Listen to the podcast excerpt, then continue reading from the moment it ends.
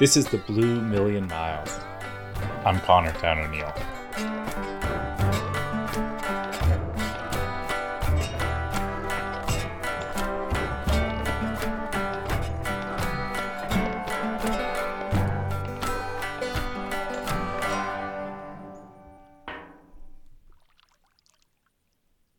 Like all the best swims do, my first this year came spur of the moment. This was a few months back, late March, after one of those Zoom calls. If you've ever been on a Zoom call, then you know the kind I'm talking about. The rare experience that might justify the use of a word like enervating. Anyway, after I hung up, I realized there was this window of time before I had to go pick up my daughter. Typically, when that happens, I fill it by crawling under my desk and groaning. You might hear that and think that I must have been in a bad place. I'm not sure I would say that, though.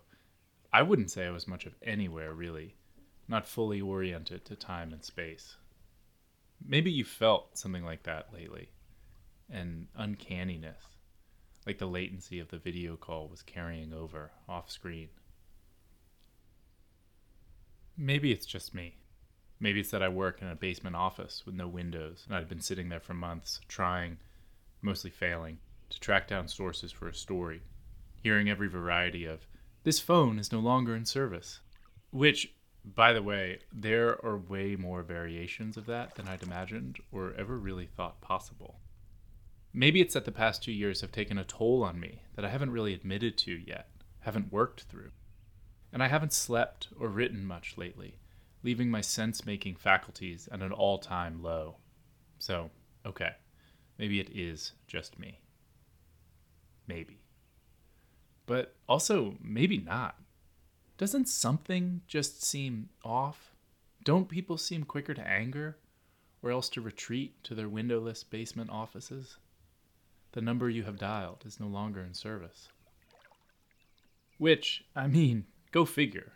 You don't need to be an armchair psychologist to try and account for the bad vibes, as it were, the strangeness of the moment one of illness, neglect, death, insurrection, war, despair, collapse, isolation. And it's like the weight of all that. It exerts a gravity, creates its own tide, and we're caught in it, headed out to sea. I feel that anyway. But so that day, after the video call, for whatever blessed reason, instead of my usual brooding and drifting, I thought to go swimming instead.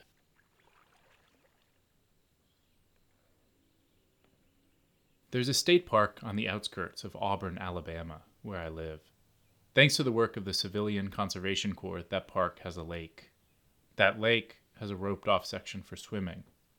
And that afternoon, I had the place to myself.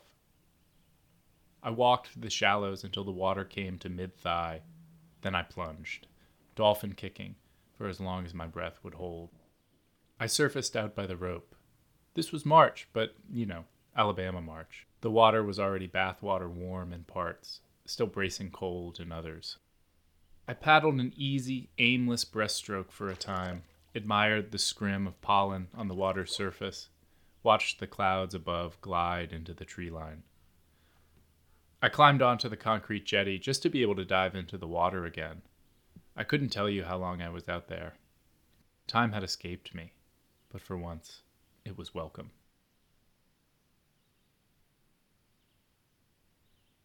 Two years ago, while I was waiting for Ozzy to be born, Ozzy, that's my daughter's name, I sat down to write her a letter.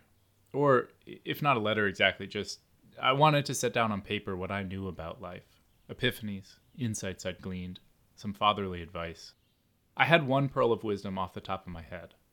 Once, while we were having dessert together, my father looked at me from across a picnic table and observed that I had come to know one of the deep truths of the universe that you should always let your Klondike bar melt a bit before eating. So I wrote that down. Let the Klondike bar melt a little. Got it. Okay, but what else? Hmm. I bit my knuckle, doodled. Did I really have nothing else to impart? I had to stand and pace the room in order to beat back the antsiness that turned to panic, that turned to dread about the person I'd become, the life I'd squandered.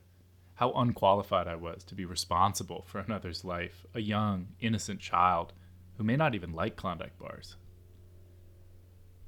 Then, with forehead slapping clarity, it came to me. I sat back down and wrote this sentence You should swim whenever the opportunity presents itself, and you should live in such a way that you're creating those opportunities with regularity. And that's it. I'm looking at the page in my diary right now, and that's all I wrote down. Let the Klondike bar melt and swim whenever possible. And you know what? Looking back, I stand by it. Do you know that Loudon Wainwright tune, the swimming song? This summer I went swimming, it goes. This summer I might have drowned, but I held my breath and I kicked my feet and I moved my arms around. I love that song. Find yourself in deep water and there's nothing to do but swim. You're weightless, buoyant, like you're on another planet, or back where you were when you first came into this one. That afternoon, back in March, when I finally clambered out onto the bank, I was goose pimpled and humming, glad I'd taken my own advice for once. And so it was with soggy shorts and an idiot grin I hadn't worn in some months that I went to pick up my daughter from daycare. There's a book by the environmental writer Roger Deakin called Waterlog A Swimmer's Journey Through Britain. Published in 1999, the book chronicles a series of swims in the rivers, ponds, pools, and seas throughout the country, with digressions into memoir, natural, and cultural history. For Deakin, swimming, or wild swimming, that's what they call it there. Say what you will about the English, they know how to turn a phrase. Anyway, wild swimming, it was a subversive activity, one that allowed you to regain a sense of what is old and wild by getting off the beaten track and breaking free of the official versions of things. It affords a frog's eye view of the world, as Deakin put it. If you're in search of something, wild swimming's not a bad way to go looking for it. About a decade after Waterlog was first published, Joe Minihane, a freelance writer in London, retraced Deakin's steps, revisiting the swimming holes documented in Waterlog. Those trips became the basis for Minihane's own book, Floating a life regained. As the subtitle might suggest, wild swimming became a balm for Minihane's anxieties about work and life. No surprise, maybe, that I related to Minihane, saw my anxieties about how to work, how to write, how to move through the world, reflected in his own. Did I see the spine of Minihane's book on my shelf that afternoon when I knocked off early and hit the lake? Not consciously, but the mind is funny like that. I mentioned those two swimmers, those two books, because this summer I'm going to take my own advice and follow in Deakin's and Minihane's footsteps. Or breaststrokes, I guess. I'm going to swim through Alabama, seeking out the best swimming holes the state has to offer Appalachian foothills to Mobile Bay. I'm going to hold my breath, kick my feet, move my arms around, and I'll chronicle those trips here. I should say, I'm not a Southerner by birth, I don't carry the weight of that particular circumstance. But this summer starts my 10th year living here, the longest I've lived anywhere. I love it here, and I hate it too. For better or worse, the place has had a profound impact on me, my work, my understanding of my place in this country. I apprenticed as a writer here, wrote my first book here, a book about this state and its tortured past. I fell in love here, got married here, became a father here, I'm raising a child here. So I keep asking myself, where am I? What's it like to be here, now? Is there still a there, there? What's become of this place? What's it becoming? I don't want to retreat from life, back to the windowless basement. I want to get back out in it. A meander through its waterways seems as good a way to do it as any.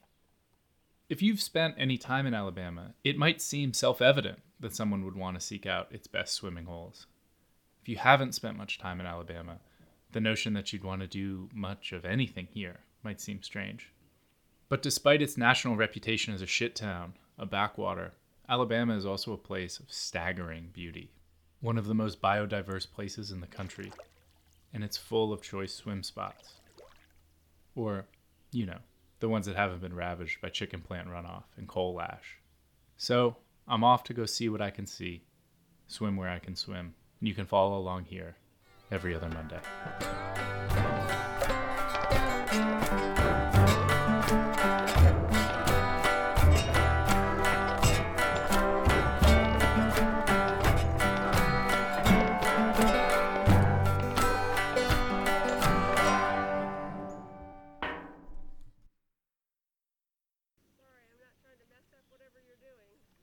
It's great. It's uh, I'm just getting some ambient sound, so the That's what I figured. the paddling is nice. Oh, should be quiet. That's all right. It's ed- editable.